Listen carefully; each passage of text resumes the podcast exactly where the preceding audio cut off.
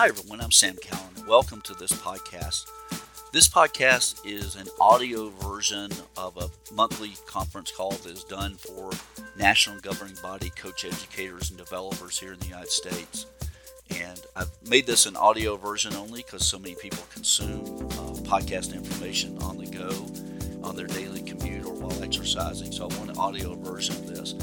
If you want to see the video version, in the show notes there's a link to the YouTube page that has the original monthly call. So with that, I'm going to go to this month's call, and thank you for joining us.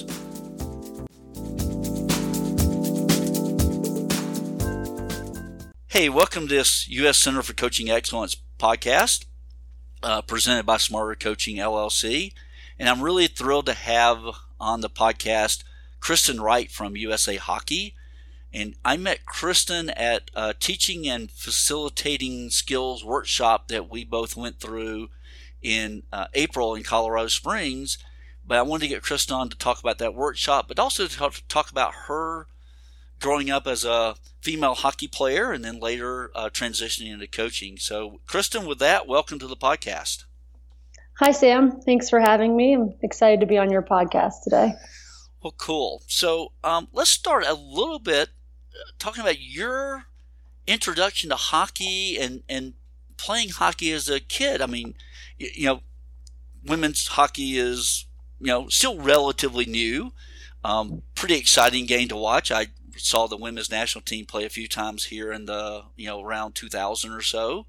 And when they would come through town, it was always fun and exciting. But I want to hear your perspective as a player kind of growing up in the sport where it is still a heavily male-dominated sport. Yeah, I mean, I was lucky enough to grow up in Minnesota where girls have played hockey a lot longer, and it's been a much more popular sport there than other places. Sometimes I think we're born with ice skates on our feet with no bias towards figure skates or hockey skates in Minnesota. And because of that, I was exposed to it at a really young age and was lucky enough to start playing hockey in Minnesota when I was, I want to say, about 10 or 12 years old. Not too early, but my dad played. My mom also actually played hockey, so I think they both were excited when I made the switch over from figure skates to hockey skates. So you started out as a figure skater. Yes, learned to skate. Figure skating was how a lot of us started in Arizona. In Minnesota, without, you know, having, you know, we would get on the ice in the backyard, but then we'd go learn with our teammates in elementary school on, you know, the learn to skate basics. Okay. So I grew up in Georgia, so hearing people talk about skating in their backyard is really kind of a foreign concept to me. Yeah. That would make sense. Yeah. It's, you know, if you're lucky enough, you get to just go out on the pond in the backyard, shovel it off and skate around. That's so cool. I hear, you know, particularly from Minnesotans and Canadians about, you know, pond hockey and whatnot, and I'm just kind of fascinated by this culture growing up, having grown up in the South where, you know, Atlanta's famous for losing two NHL franchises, not just one, and not really growing up with the sport and certainly not playing it in that regard. Well, tell us a little bit about, you know, what it was like as a kid. Were you playing on co-ed teams when you were, you know, 10, 11, 12, just starting out, and kind of navigate up until you went to college? How about that? Yeah, I started playing hockey on an all-girls team in Woodbury, Minnesota, and then my family moved to Arizona. And similar to your experience in Georgia, where hockey is not the most popular sport there, especially in 1997, and I was lucky enough to have a brand new ice rink being built down the road from our house in Arizona, the Ice Den, where the Arizona Coyotes practice out of. And I was, at that point, I played on the co-ed team and a girls team. But the girls team was made up of all ages. So it was just this grouping of every girl playing hockey in the area that wanted to be on a team and not in any similar ages or anything else. It was just an environment to get all the girls together.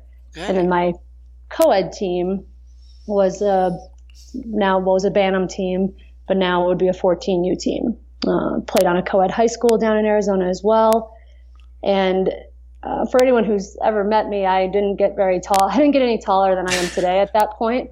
I, you know, physically 5'4.5", 5'5" on a good day. And I switched over to mostly girls hockey my junior and senior year. I had to make a decision to leave Arizona and go to prep school, mainly because I really wanted to focus on hockey at that point. I'd played a lot of other sports in high school, but I'd become very passionate about ice hockey during my sophomore year of high school. And there really weren't any opportunities outside of that one large girls team at that time. It's definitely changed in Arizona. They've made a conscious effort to grow the girls game there to provide more opportunities. But at that point, I went up to Shattuck-St. Mary's and played on an all-girls high school team.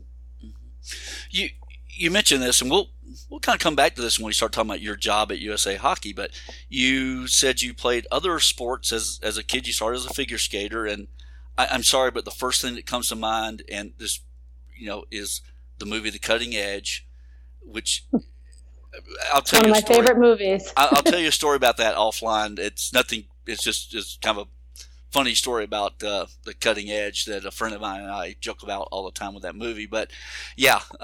Anyway, but and since you are, as the hockey ADM program is very much into multi-sport participation and avoiding early specialization. What were the other sports that you played, and do you think that how, if at all, did they help you, as a hockey player or just as an athlete, perhaps? I would absolutely. They tell you they helped me as an athlete. Not all. I honestly, my primary sport or the sport I did the most growing up was swimming. Both my brother and my dad were avid swimmers, and we all loved it. And so I was swimming in a competitive swim program from, I want to say, probably too young of an age, but mainly because that was the best way to, babysit at that age. My brother was in the pool. Kristen, you should be in the pool. Mm-hmm. And so I swam. I ran track and field. We did triathlons, and I played lacrosse. Those were the big ones. Swimming, hockey, and then a little bit of lacrosse were mainly what I ended up doing once I was in Arizona. And then when I went to Shattuck, they didn't have swimming as an option, so I didn't swim at that point. And it's a winter sport in college, so unfortunately there wasn't the option to do both in college. Or actually, I chose. I ended up, hockey became my favorite sport. I think the team dynamic piece of it versus an individual sport. But the athleticism side of it, the ability to go do something else, mm-hmm. Especially in Arizona, when it's 105 out, I did not want to be in the pool because it was still too hot. Yeah. You want to be in the ice rink, but in the winter, you want to be in the pool, right? In March, you definitely want to be in the pool. And it's definitely the benefit that we had of my parents understood that, it was good for us as kids, both mentally and physically, to do different things throughout the year.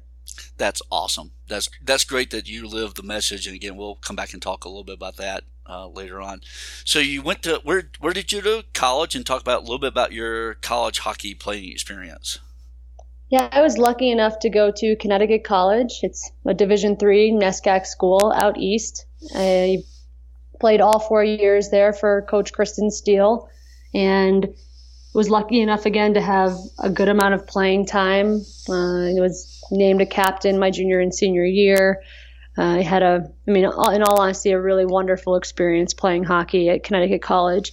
In addition to, you can't deny the opportunities you have academically at a school like Connecticut College to be able to explore really anything I was passionate about academically, and got to study abroad during a summer to Spain, and really just can't speak highly enough of my collegiate experience, both again academically and athletically. That's the free advertising for the Connecticut College Admissions Department. I'll send them a bill for that one. Yeah. Yeah, go ahead.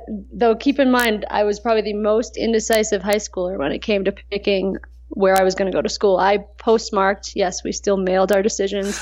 I postmarked my decision the day it was due to be postmarked. So. Wow.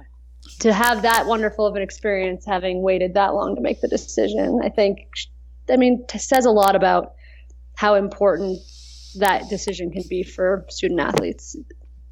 Yeah, it is. My daughter is 16 right now and starting to think about colleges and what to look at and what to look for. And so I'm experiencing it from a very different standpoint. I I made my decision fairly quickly and kind of knew where I was going, and there were some limitations I had as well with that. But yeah, it's a big decision, especially when you throw the sports aspect into it as well.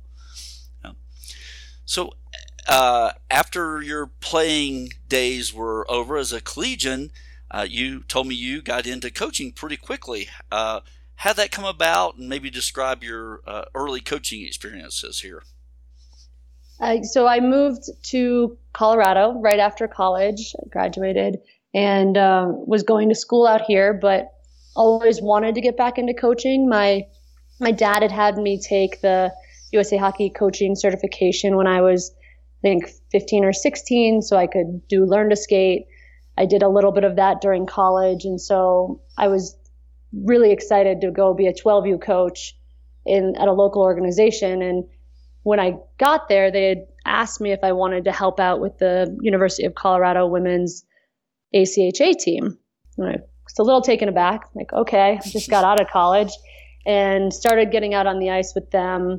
I thought maybe I could still play, but they had asked for me to coach. And so I ended up being a coach for them my first year out of college as an assistant coach. And it was a really exciting experience. And I was actually at CU for 7 years after that. Oh, very nice. Very good. And what was that transition like from player to coach for you?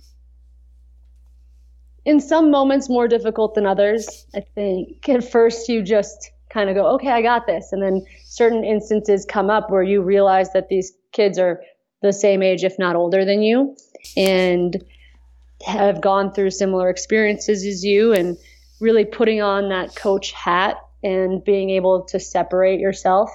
That can be difficult at times, but you just have to make a conscious effort to, it really taught me to be their friends, but not be their friends, mm-hmm. in a way that I was there as a support system, but not to be buddy-buddy with them. I wasn't going to be anyone's best friends, especially while they were in school, and just really learn that your role means something, and that's the role that they need. They have 21 other friends in the locker room, and your job is not to be that person. It's to guide them instead. And I don't know what the order is here, so I'm going to say let's just jump into how you came to be involved with USA Hockey, and then also want to talk about your current assistant coach at a high school, at a local high school here. So whichever one of those you want to tackle first, and we'll swing right back around to the other one. Sounds good. We'll start with the USA Hockey piece. I became involved with USA Hockey through the ACHA.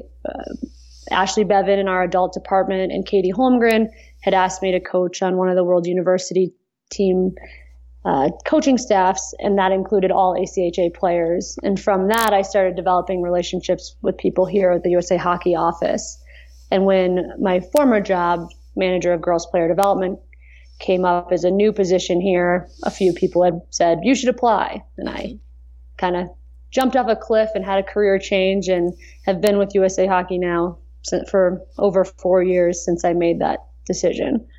And then after that, I've recently transitioned to add on the ADM manager title and be able to be a part of the ADM group, the American Development Model group here at USA Hockey. And it's been a pretty exciting transition where I get to, participate with our group of extremely intelligent, forward-thinking ADM managers who are doing our best to impact youth hockey every day. So, a while back, and I'll put a link in this, I did talk to Kevin McLaughlin about this, a little more in depth about the integration and how USA Hockey went about implementing ADM. So I refer folks back to that one to hear it, but maybe just give a real brief, like the elevator pitch on what ADM is for folks who might not know. Yeah, the ADM is a structure that gives people the ability to develop athletes at all different ages.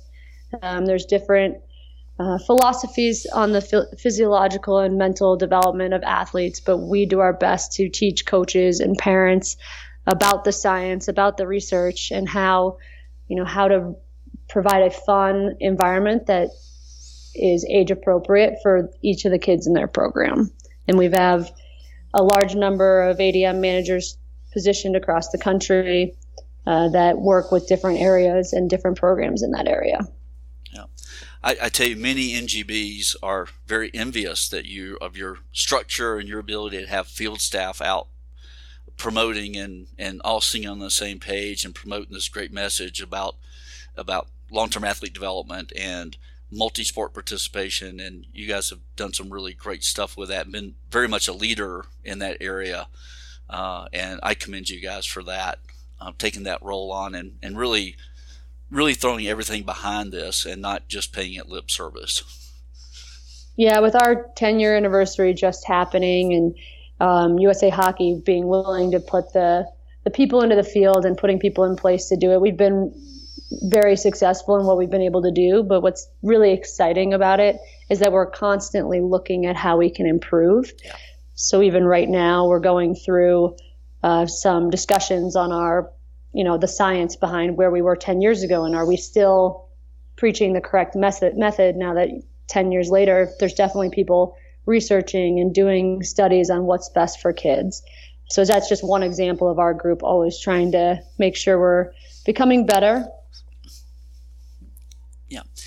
And so maybe elaborate a little bit on what your role is and also maybe what the regional manager's roles are. And I will be talking to Bob Mancini and in a couple of days, who is one of the regional managers who also met at the workshop. So with that in mind, can I just give an overview of what the roles are for the ADM managers?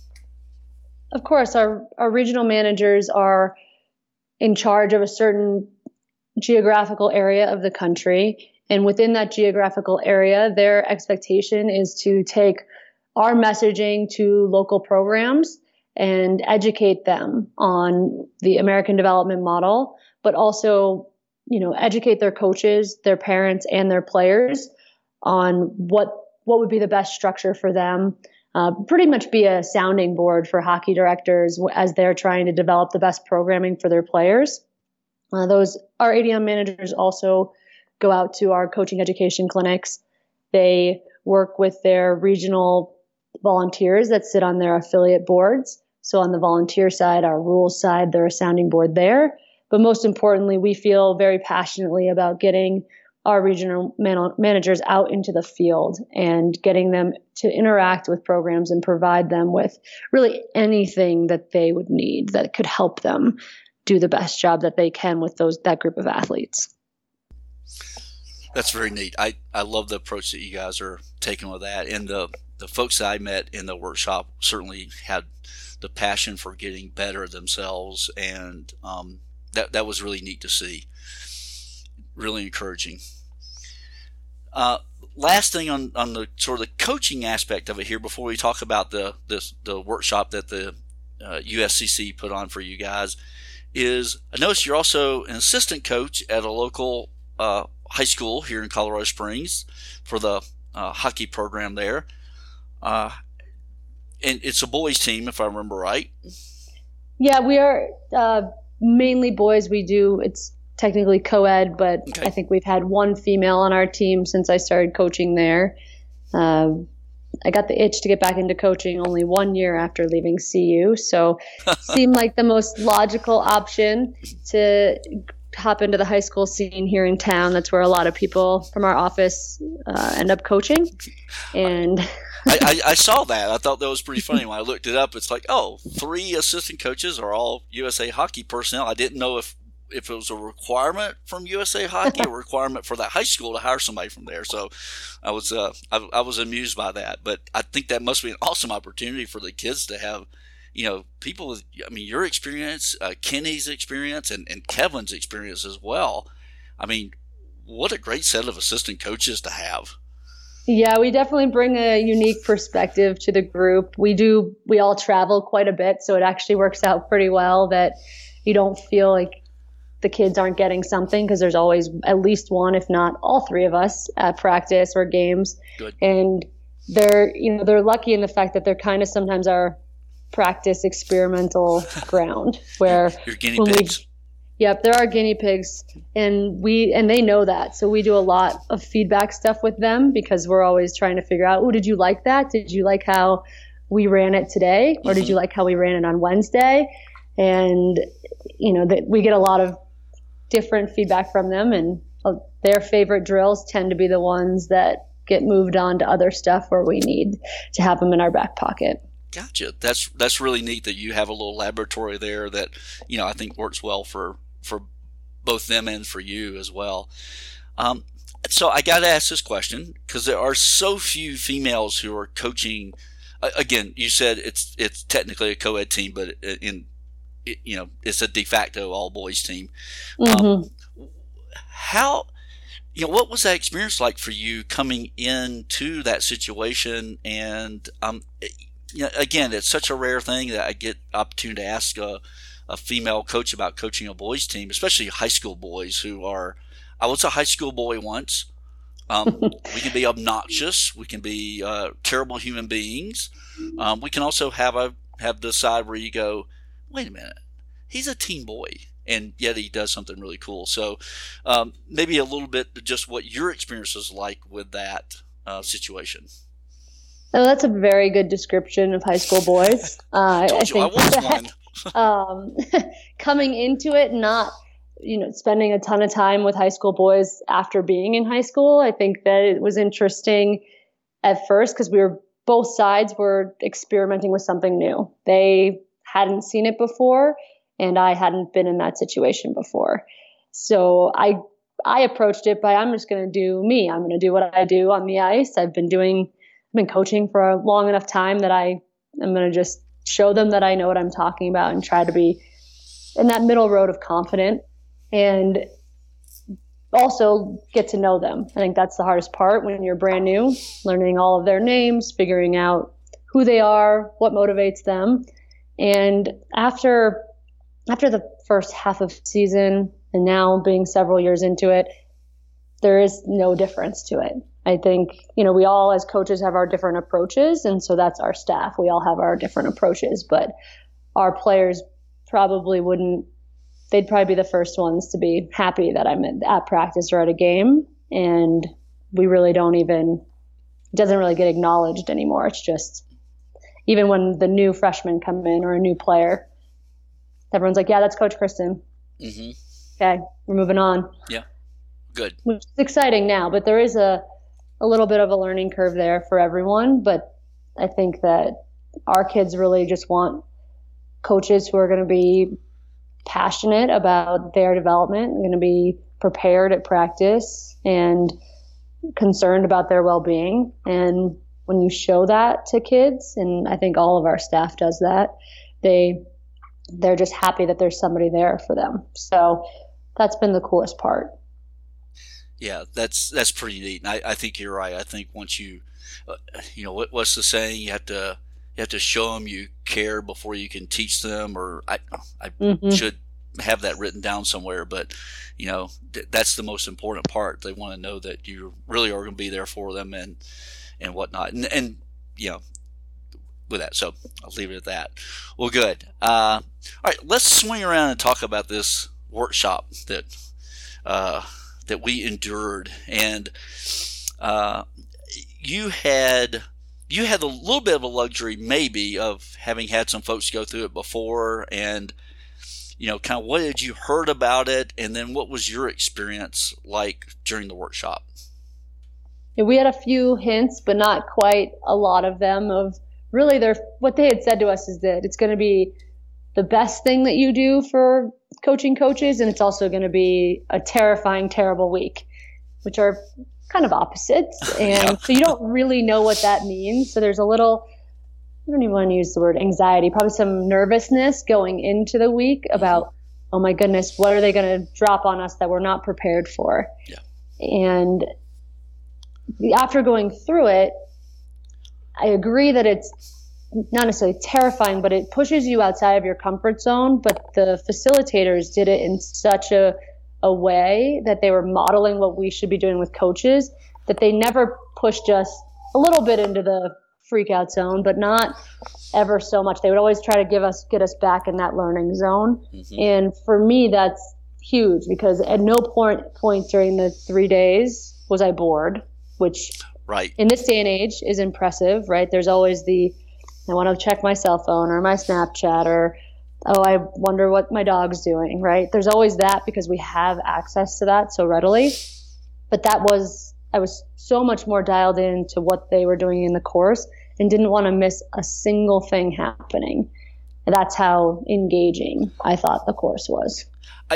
I share that perspective with you. I kept my phone in my backpack most of the time, although I took it out and took some pictures, and you know, either of slides or something on the wall, or just having a picture that, again, my connection with USCC was to give those to Kristen to use with that. And, you know, we probably should talk a little bit about what went on in the workshop. And I thought it was neat you talked about the learning zones there, because the Sergio Lara Bursial, who had on the podcast before back in November, you know, he kind of came up with this. You have the boredom zone, the comfort zone, learning zone, and the panic zone.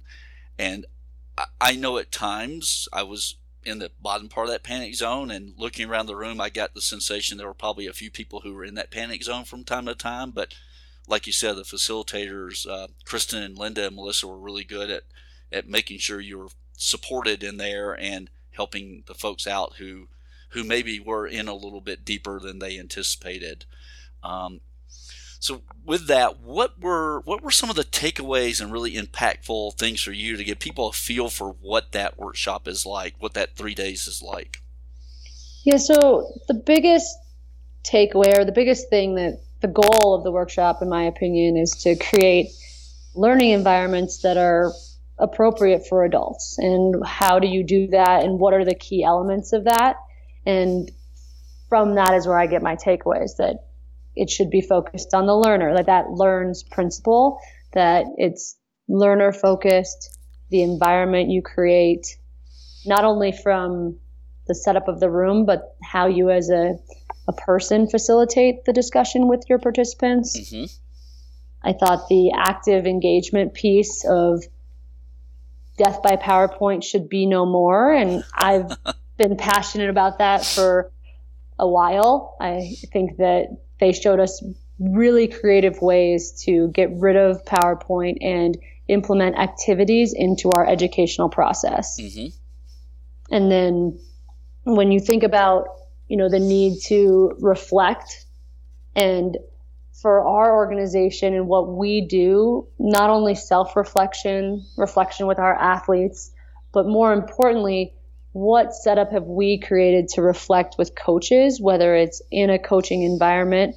So we, you know, as ADM managers, we go to local clubs and interact with coaches we may have never met before, and how we give feedback, or how we create feedback in those scenarios, really thinking about what we're doing in those. I thought that was a key takeaway for our organization. Mm-hmm. And then of course, giving them new information. We want them to learn. Right? At the end of the day, we want to teach them something new to take back to their organization. So for me, that principle covered really any piece during the week that we talked about, that we participated in, that we used. And adding to that, I think a couple of things is the reminder, like you said, this is really for kind of the coach developer, the person who's maybe overseeing the development of coaches, and it could be on a large scale like you guys, or even for a club owner, whether in hockey or another sport, who has coaches working for them, they want to make them better. And I think one of the key things is recognizing that they are adult learners, and they bring in a life experience. Even if they haven't coached for very long, they have life experiences. And I think part of the great thing about facilitating versus death by PowerPoint is, by engaging them, you're acknowledging you have knowledge, you have stuff to bring to the table that you can share with everybody else. And I think as an adult learner, if I'm in a workshop, I really like being showed that I'm valued for that, and that I'm not just an idiot who's walking into the hotel conference room and there's a screen up there that's got the first PowerPoint, and it's like, oh great, I'm going to have the sage on the stage versus the guy by my side, to quote John Kessel. Yeah, you're dead on. I think that, especially in the environment we're dealing with, we're talking about sport, something that people are doing because they're passionate about it. They might be doing it because they play, because their kids played, because they've always coached. And it's a different adult learning environment than maybe teaching somebody about investing in whatever it may be, right? If we're talking, and I would agree that they should not do death by PowerPoint, but I do think just the nature of sport in general and what people bring to it, the community that we know exists, and even just that environment, I think that that piece that you mentioned is so important, because the people that are in our coaching clinics are, you know, some are doing it because of a variety of reasons, but mostly because of a love of sport. Right. Yeah. You know, most of the people we're talking about who come in there are not getting rich off of it. They're not the NHL coaches that are, you know, have seven-figure salaries and are doing this livelihood. Most of them, and I think this is across the spectrum of youth sports, are, yeah, they may be getting paid for giving lessons or, you know, a small stipend or something. Mostly they're doing it out of the love of what they do and the love of coaching and whatever their motivation is from there. So and I think there's a great desire for folks who, you know, done it for at least a few years to, I want to get better at it. How can you get me better and maybe be more efficient as a coach too, which I think is a really key for that volunteer coach who doesn't have a lot of time. They're rushing from work, grabbing fast food on the way to the, you know, hockey rink or club. And then, you know, they've got the 12-year-olds there. They're waiting for them. How can I really do this, teach it effectively and efficiently? And that way maybe able to get more into it if I'm more efficient with it. Yeah, and you make a great point that there's the spectrum of coaches. You have the volunteer coach, but also that volunteer coach might have a lot of experience and also might be their first or second year. And the, you know, the method that this teaching and facilitation workshop gave us is that there's a lot of peer-to-peer education going on between the adults versus just the one person standing up in front of the room educating. And from that, even just the ability to vocalize their experience, but also to bounce ideas off of, reflect on what they're doing, best practices, all those things happen in a much more natural manner in this setup that we learned about. Yeah. And the thing, I made this point a couple of times to your coworkers, your cohorts in the group, was that, you know, the great thing about facilitating a workshop is that the burden isn't on you to have all the answers.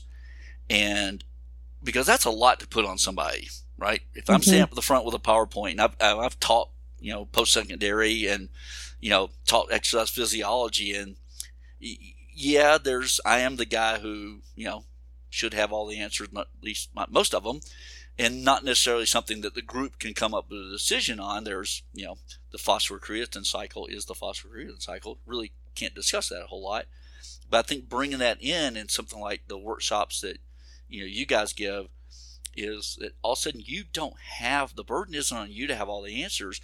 You can draw on this great, you know, years of coaching knowledge to help out with situations. And then I think that makes that community a lot tighter when somebody on the other side of the room pops up and says, hey, I had that situation, here's what I did, or, you know, talk to me afterwards, I'll tell you how I handled that or something. And then it makes that network, it makes that community much stronger.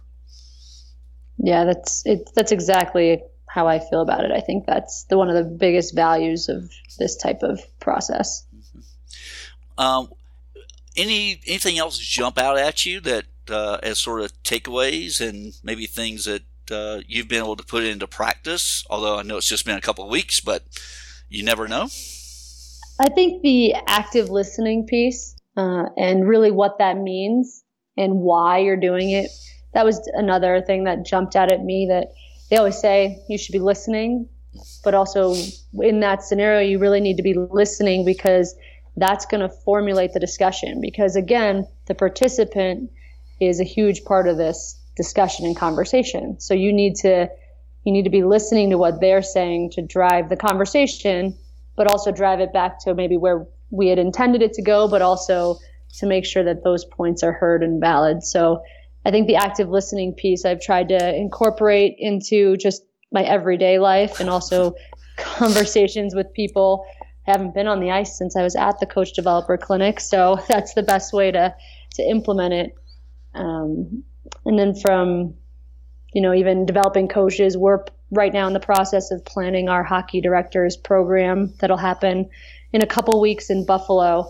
And, our department has really looked at how do we implement this into our, it's a three and a half day program that covers all age levels of LTAD and age appropriate practice planning, body contact. Really everything we do is crammed in a good way in those days.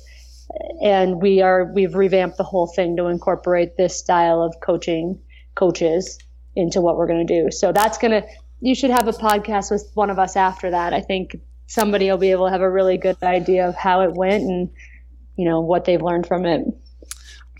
I may do that. One of your coworkers that I regularly see at a local craft brewery. Maybe that'll be a good excuse to do that. It's probably a great idea. Yeah. Well, I wanted to swing back around because something you said about the active listening really kind of drove home, and you had mentioned a little bit too, but really at these workshops, one of the things really focused on is being learner focused on what is it that person is coming there to get out of it. And that active listening allows you to find out, oh, okay, you're here for this reason. And sometimes the workshop that you're doing may not really cover that because it's not within the scope of whatever you're doing with that. But it's always good to know what the learner is wanting to get out of it and making sure that they also walk away with the message that you guys want as well. Again, one of your coworkers and I were talking about this and saying you can have a clinic that has 100 items in it that you're trying to get across, but really 3 of them are important. And you want to make sure that they walk away with those 3 most important ones. If they have other ones, that's great. But if you have 100 things you're trying to do, then somebody walks away with numbers 98, 99, 100, but those weren't the most important parts of it as well. So I think the other thing that I really learned was narrowing down the focus on the goal too, and not trying to be everything in a one-day workshop that you may have. And it's more challenging. I think we learned that in having to do it in a 20-minute presentation. And how do you narrow the focus of an activity or a learning item for 20 minutes? And it's extremely narrow. Yes. Yes. You learn that in that activity, and it's super important because we do as people who either talk about this all the time or are actively engaged in it. A lot of times we are on number 99 and 100 in where we're learning, and that might be where we're presenting or talking about it, when in reality these coaches might be at 1, 2, 3, or 4, and making sure we engage the whole group is more important than really dialing into something that we think is really important on number 99. Yeah. I tell you that was the fastest 20 minutes I've experienced in a long time. Mm-hmm. Yes. I looked over at the clock at one point. So here's the setup was that we were paired with somebody else, and so Kevin Green from US Lacrosse was there as well, and so we were put together. They tried to keep us away from the hockey people as much as possible. And not true. I know you guys were, and let me say, you guys were fantastic at welcoming and accepting us in there. I've known Ken Martell for a long time. Kenny Roush and I have had a couple interactions along the way, but yeah, you guys took us right in and adopted us, and I think I can speak for Kevin. We both appreciated that.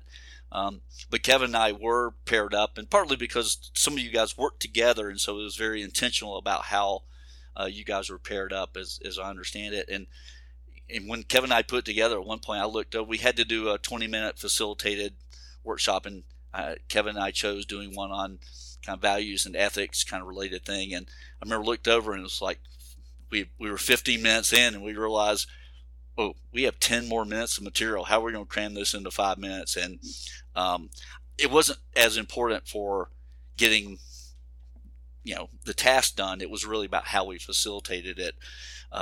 Was really, and then the feedback part of that, I think, was very eye-opening for a lot of folks, including myself, getting that feedback as well. And that whole process of giving and getting feedback was really good. I had not done something that intentional in a long, long time.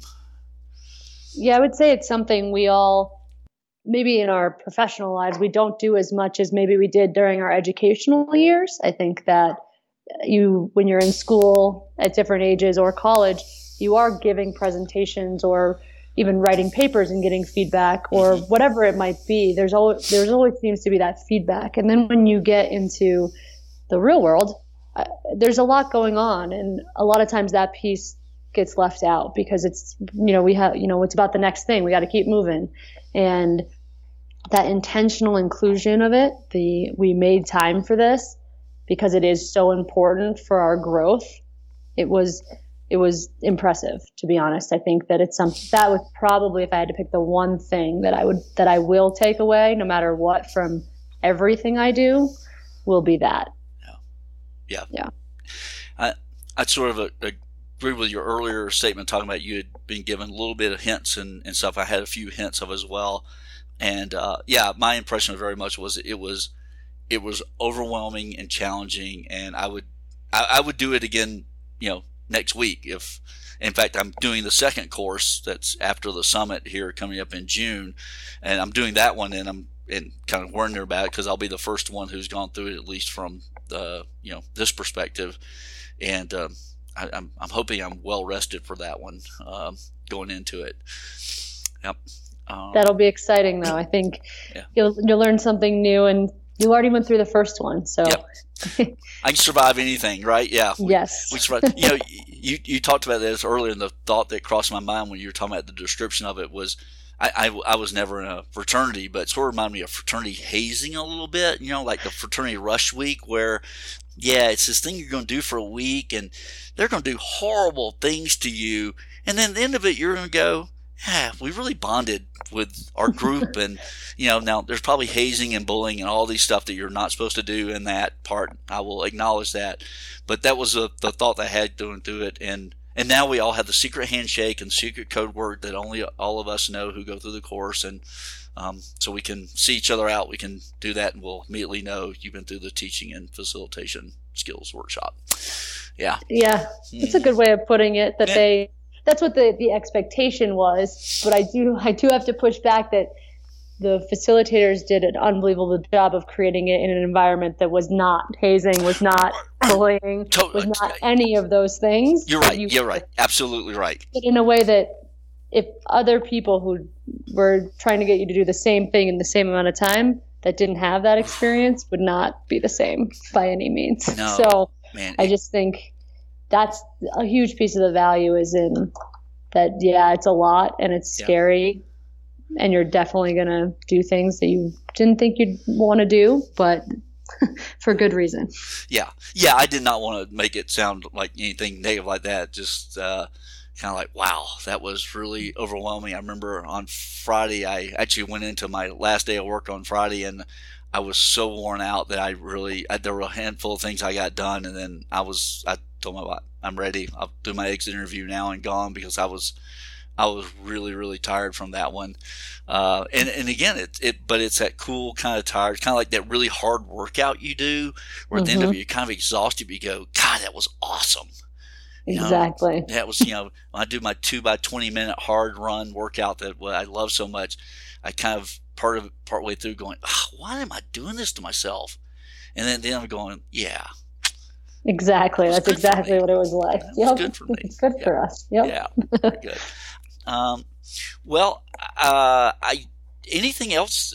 Kind of closing comments on that, and then I'll let you get back to your day job before Ken Martell comes around and cracks a whip on you.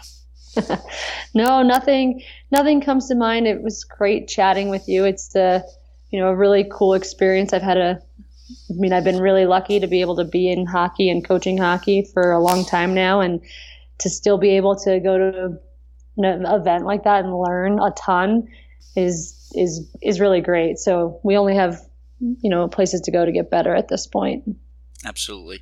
Well, and I commend you guys for coming in with, pretty positive attitudes, it seemed like, looking forward to it. And, and I think that hopefully this will help encourage some other folks to go. And, if you're cohorts are ever wondering what it's like, we're going to put this on the USCC website so they can go and listen to just this part of it. I'm going to kind of edit it around for the long version of the podcast, and we'll put some on that just have the description as well, so you can direct people to listen to this, and hopefully also Bob Mancini's as well, who I'm going to talk to later on. So, Kristen, I appreciate you taking the time and sharing both, but your history as a player, coach, and then about the workshop as well. I appreciate it.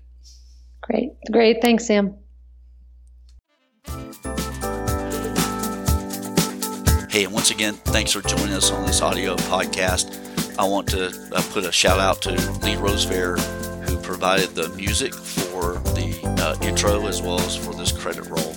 So thank you, and good luck in your coaching.